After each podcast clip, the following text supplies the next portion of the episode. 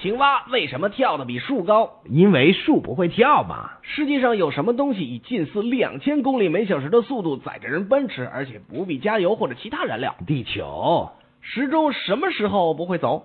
时钟本来就不会走，离婚的主要起因是什么？结婚嘛，放一支铅笔在地上，要是任何人都无法跨过，怎么做？放在墙边喽，打什么东西不必花力气？打瞌睡嘛。一对健康的夫妇为什么会生出没有眼睛的婴儿？哎呀，是鸡在生蛋，有一根棍子要使它变短，但不准锯短、折断、削短，还有什么办法？找一根比它长的棍子和它相比嘛。借什么可以不还？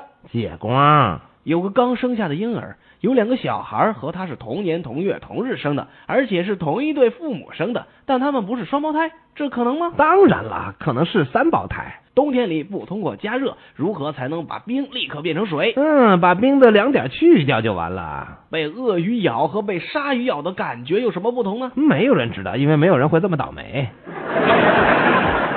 各位女士，各位先生，这是您的机长广播。很抱歉要告诉各位一个坏消息，我们的引擎已经全部熄火了，因此我们必须在海面上迫降。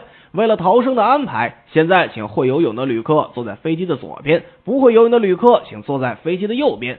在水面迫降之后，请各位依照空中服务员的指示逃生，并且远离飞机。至于那些不会游泳的旅客，谢谢您搭乘无良航空，希望有机会能再度为您服务。